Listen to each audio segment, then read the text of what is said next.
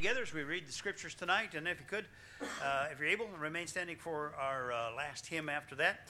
Hebrews 11, verse uh, 17 to verse 22. The title of the message tonight is uh, Dying Testimonies. Uh, or I should say it this way Testimonies of the Dying, all right? Uh, and verse 17 in Hebrews chapter 11, as we're working our way through the 11th chapter, the faith chapter. Verse 17 By faith, Abraham, when he was tried, offered up Isaac. And uh, he that had received the promises offered up his only begotten son, of whom it was said that in Isaac shall thy seed be called, accounting that God was able to raise him up even from the dead, from whence also he received him in a figure. By faith, Isaac blessed Jacob and Esau concerning things to come. By faith, Jacob, when he was a dying, blessed both the sons of Joseph and worshiped, leaning upon the top of his staff. By faith, Joseph, when he died, made mention of the departing of the children of Israel and gave commandment concerning his bones.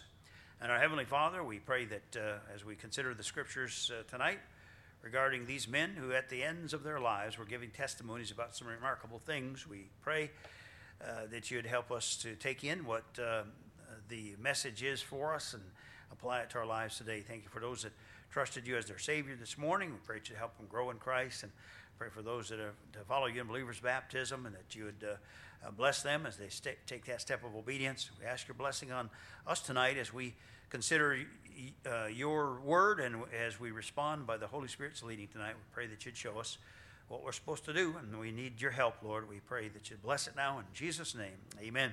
And if you would remain standing for our last hymn now, number 838. 838. End of their life's course and had something uh, very important to say.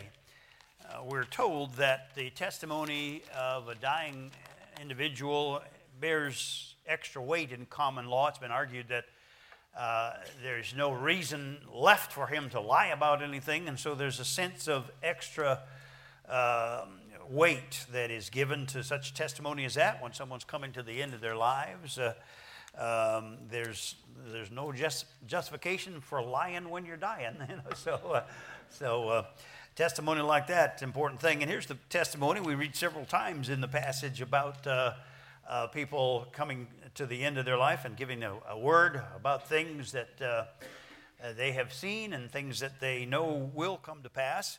As you uh, see that uh, uh, portion there that we began with in verse, um, what was it, verse 19 or so, he said, accounting that God was able, he's talking about Isaac as he's getting ready to sacrifice his son, about Abraham who's getting ready to sacrifice his son Isaac, and and Abraham is, is accounting that God would be able to raise him up from the dead, even if he did uh, plunge the knife into his heart, and so, or use the knife as they would have to sever the uh, throat and, and let, the, let him bleed out like they would a sacrificial lamb.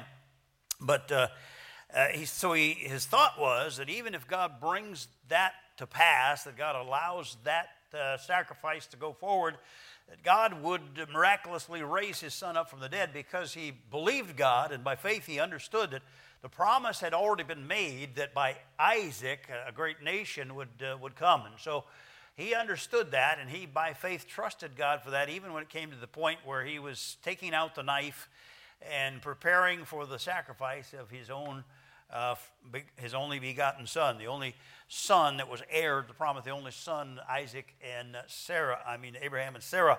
So, uh, and, but it says there's something remarkable below that. It says, uh, accounting that God was able to raise him up from the dead, from whence also he received him in a figure. How was it that it was as though he'd received him from the dead already? Well, look back to uh, what we looked at earlier. I think it's verse 12. Um, yeah, verse 12. He said, Therefore, talking about uh, the nation of Israel and through Abraham and Sarah, he said, Therefore, uh, sprang there even of one, that's Abraham is referring to there, therefore sprang there even of one, and him as good as dead, So many as the stars of the sky for multitude, and as the sand which is by the seashore, innumerable. So uh, this is the figure where uh, this son was already given as one that was as good as dead. And I well, thought that curious and thought that rather humorous that uh, the Lord uh, refers to Abraham that way. He's as good as dead. you know, uh, he had some time to go yet. He lived another uh, 40 years after that. But, uh, but as far as his ability to have children anymore, and Sarah's ability to have children, that was that time was past. You know, that train had left the station. So, uh, so uh, here he's saying, in a figure, he's already been received as a son, as one that was as good as dead, one that it took a miracle to bring about uh, his life in the first place. And so Abraham wasn't struggling too much with the thought that God would continue his miracle work in the life of his son, even if it came to the place where he would slay the son. But he had the confidence, even uh, going up the mount. Do you remember what he said to his son when his son, uh, when Isaac said, I see the, the fire and the wood, but I, I don't see the sacrifice? And his father said, uh, Don't concern yourself with it, son. God will provide himself uh, a ram for the sacrifice. And so uh, God provided himself indeed in the person of the Lord Jesus Christ uh, later on. But here we see this uh, accounting of several people that, and in the accounting we see the end of their life being, uh, being referenced here.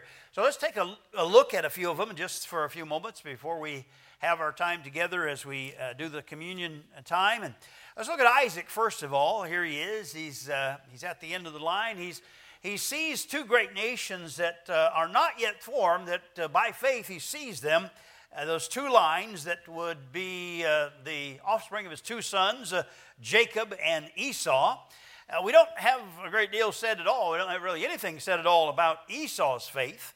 He was, as we read of him, we, we find him to be a profane man, an individual who was more concerned with what was happening at the present rather than what would be happening down the road all through the course of his testimony, we see his concerns being that which is here and now, that which I have gained, that which I want. Uh, and all of those kinds of things are kind of the attitude we see of Esau. And you see in the Bible where God said, and some that are confused about the, uh, the, the uh, error of Calvinism, some of them use the example and they say, well, here, God already said before they were born, Jacob have I loved and Esau have I hated. And so God already, uh, you know, threw him under the bus before he was ever born, so to speak, says the Calvinist.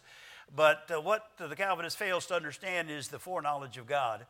God, as we saw with Philip this morning, uh, God knew what uh, kind of a man Esau would be because God is outside the boundaries of time. God knew that he would be a man that was after his own interests and after his own desires. God knew that he would make those choices before he ever made those choices. And so God knew those things beforehand. So God's, uh, uh, God's uh, foreknowledge is what comes into play here, not the, the idea that God somehow programmed you in sort of a robotic way and you're just routinely living out a preordained uh, path that you have no uh, choices in and that you cannot alter in any way. Oh, yes, you can alter your path. You can lengthen your life or shorten your life. There's choices and decisions that you can make uh, that will make a difference in the length of your life, in the quality of your life. Uh, there are certainly choices that you, you, and I make every day relating to those things that alter things that would otherwise happen. And so, uh, yes, this uh, concept uh, of uh, Jacob and Esau was based on the fact that God knew beforehand here's a profane man, here's a self serving man, here's an individual who values uh, the immediate above the eternal.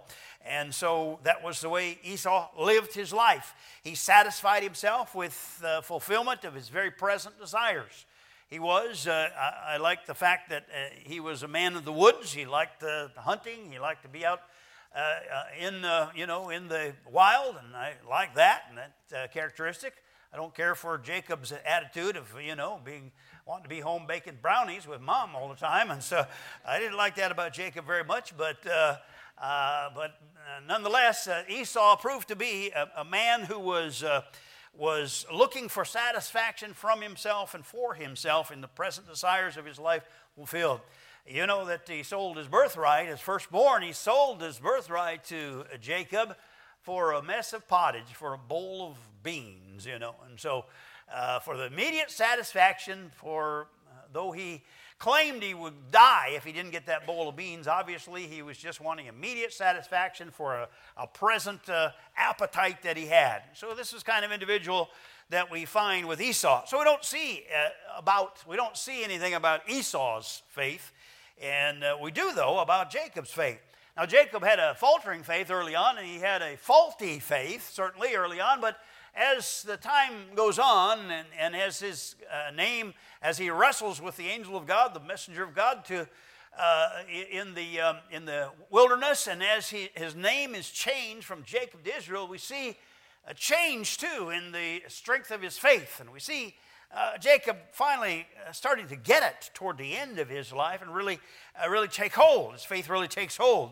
Uh, it's exercised more in the in the later years, and uh, and we see this we see this exercise in his blessing of of Joseph, his favorite son, and the blessing of Joseph's son sons actually Ephraim and Manasseh when Jacob gives the blessing upon them.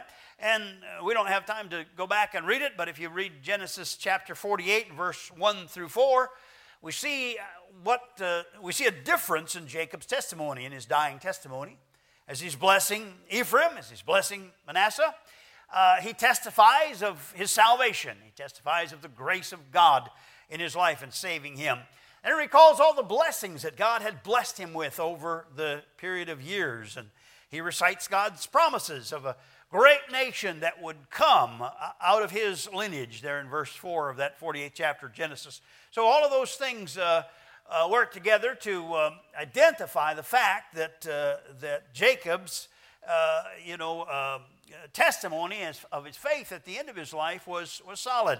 And um, here we have Joseph then in the picture, as we've just read down through these men. We have Joseph here, and now he's he's uh, at the end of his life too, and he's giving his dying testimony. But let's, let's back up and take a look at the passage that's referred to here in the, uh, in the uh, text that we read.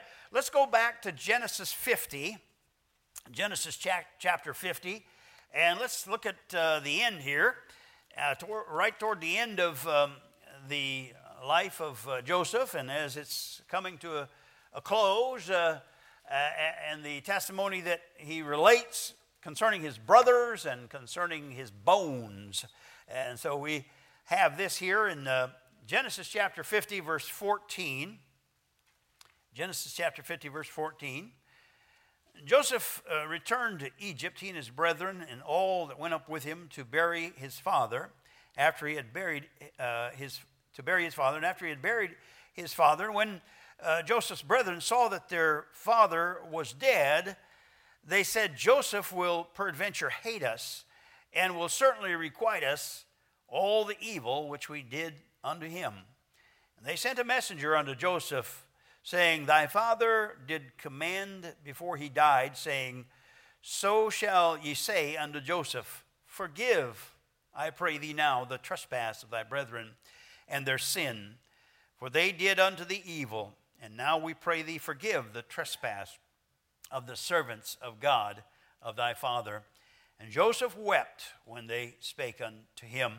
And his brethren also went and fell down before his face. And they said, Behold, we be thy servants.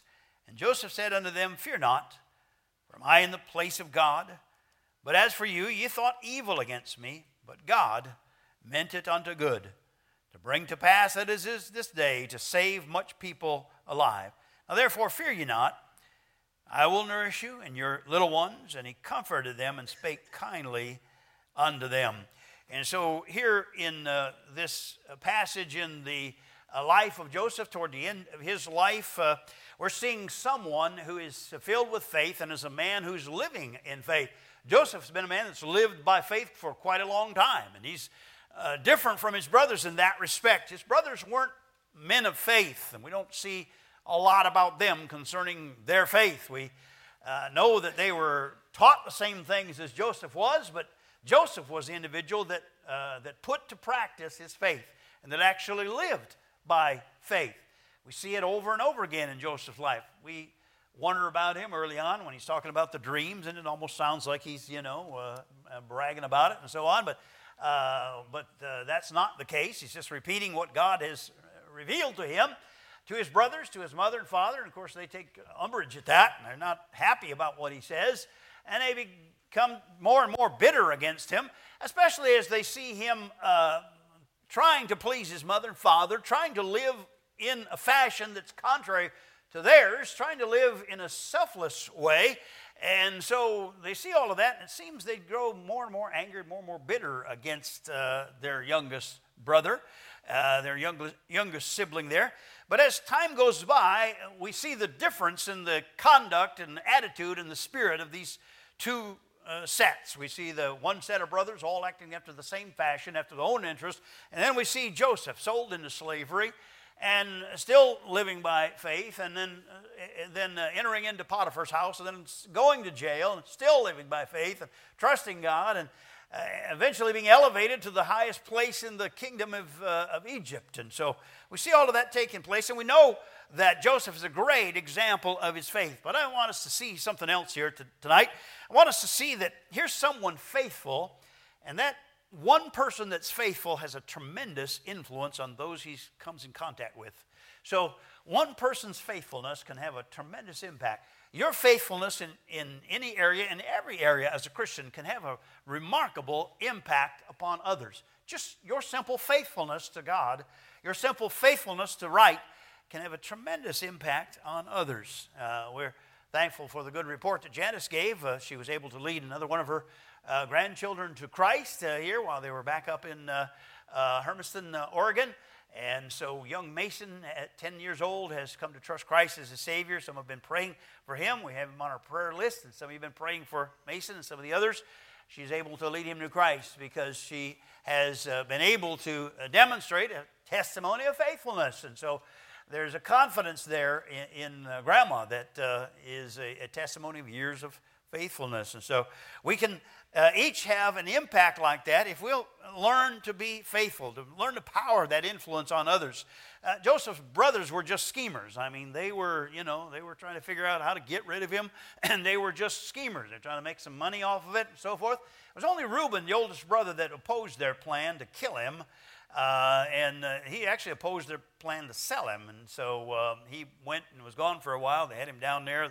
Midianites came along. They made a deal. They sold him, and he was gone. And Reuben comes back.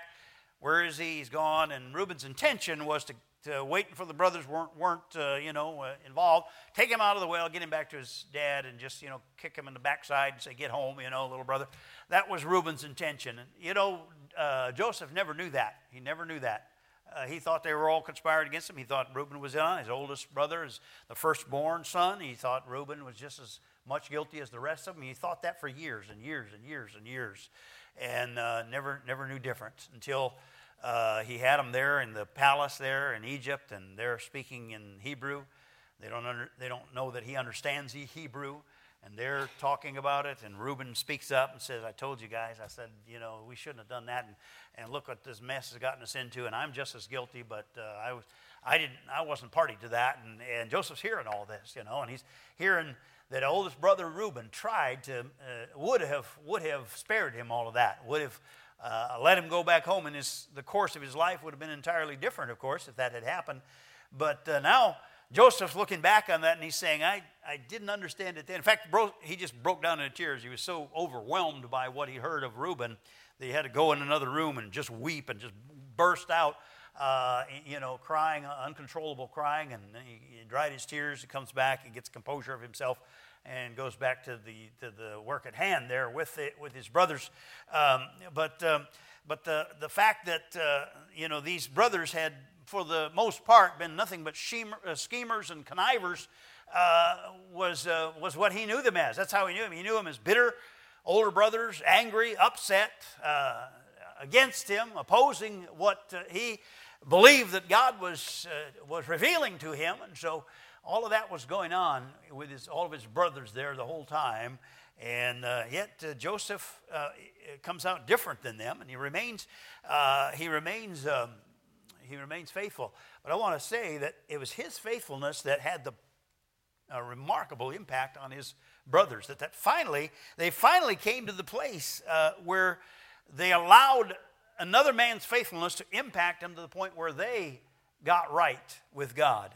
And you can see it. They went from proud, self uh, sufficient brethren to see, seeking forgiveness of their brother. And uh, we see the compassion of uh, Joseph, as in verse 17 we read it there, how that he, uh, you know, wept because of their their um, uh, seeking of forgiveness from him. We see his compassion there. We see this these brothers moving from having bitter hearts about Joseph's uh, dreams and his ways and uh, and his idea that they would ever bow down to him. We see them moving from that proud spirit down to this spirit of a servant's heart. And they fall at his feet and they say, We be thy servants. They had changed from proud hearts to servant hearts. Something uh, powerful affected them. And that was the powerful testimony of one man, their brother Joseph. They now uh, see the hand of God in it all in the affairs of men. It's the providence of God that Joseph points out to them. He said, You meant it for evil, but look, God took it and meant it for good. He uh, had a purpose in it that was past our understanding, and that's what the providence of God is. You are going to be involved in the course of your life in the providence of God. God's going to do some things that you are completely unaware He's doing and set some things up that you're completely unaware He's setting up, and he, you're going to enter into that picture. And, and uh, uh, when you come out on the other side, you're going to look back and say, I see the hand of God in that. Why that door closed and that door opened? Why this thing that I thought was the right way turned out to not be? And, and I went another way that I thought would, would be uh, unproductive, and yet God used that the Lord's going to, uh, those kinds of things are going to happen all through the course of your life and mine. And it isn't until after we, in our uh, temporal condition, can look back on something that's already happened that we can see it. We can't see it coming up. And neither did Joseph, and neither did the brothers. But they, Joseph saw it all. It all came together in his mind when he realized why God had allowed all those circumstances to take place in his life. He got it, he understood it. And so he communicates this to his brothers. He said, The providence of God was in it, the hand of God was in all this.